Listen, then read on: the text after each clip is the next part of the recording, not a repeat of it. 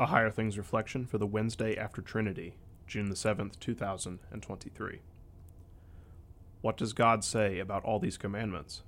He says, I, the Lord your God, am a jealous God, punishing the children for the sins of their fathers to the third and fourth generation of those who hate me, but showing love to a thousand generations of those who love me and keep my commandments. In the name of Jesus, Amen. Have you ever wondered why God gives us commandments? If so, you're not alone. Many have wondered that same thing.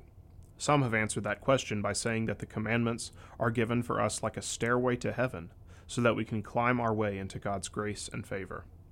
Some have said that the commandments are like the pirate code in Pirates of the Caribbean. They're more like guidelines, really. Some try to take God's commandments and soften them like Mary Poppins and her spoonful of sugar. It doesn't take too long to realize that these ways of thinking about God's commandments fall short, just like we do in keeping them.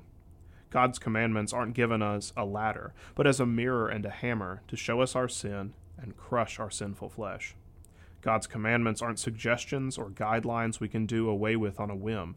This leads to thinking that God's law has nothing to say to us, when in fact it is given to show us our sin and our need for Jesus our Savior. God's commandments aren't meant to be sugar-coated either. They show us that we have failed to love the Lord our God with all our heart and soul and mind, and love our neighbor as ourselves. Psalm one nineteen thirty-two puts it this way, I will run in the way of your commandments when you enlarge my heart. When we come to the close of the Ten Commandments in the Small Catechism, we quickly realize that we have not kept these commands, and that if we have done anything in accordance with them, it was all by God's grace. And yet, God's commands also help us to see our need for a Savior. The commandments we have not kept, Jesus has kept for us perfectly. That is why in the close of the commandments, God's punishment for our sin is outweighed by his love which lasts a thousand generations, the Scripture's way of saying his love is everlasting. Where we have failed and falter at keeping God's commands, Jesus has kept every one of them for you in his everlasting love. In the name of Jesus. Amen. O holy and most merciful God, you have taught us the way of your commandments. We implore you to pour out your grace into our hearts. Cause it to bear fruit in us that, being ever mindful of your mercies and your laws, we may always be directed to your will and daily increase in love toward you and one another, through Jesus Christ our Lord. Amen. I thank you, my heavenly Father, through Jesus Christ, your dear Son, that you have kept me this night from all harm and danger, and I pray that you would keep me this day also from sin and every evil, that all my doings in life may please you. For into your hands I commend myself, my body and soul and all things. Let your holy angel be with me, that the evil foe may have no power over me. Amen. Our Father, who art in heaven, hallowed be thy name. Thy kingdom come, thy will be done, on earth as it is in heaven. Give us this day our daily bread, and forgive us our trespasses, as we forgive those who trespass against us.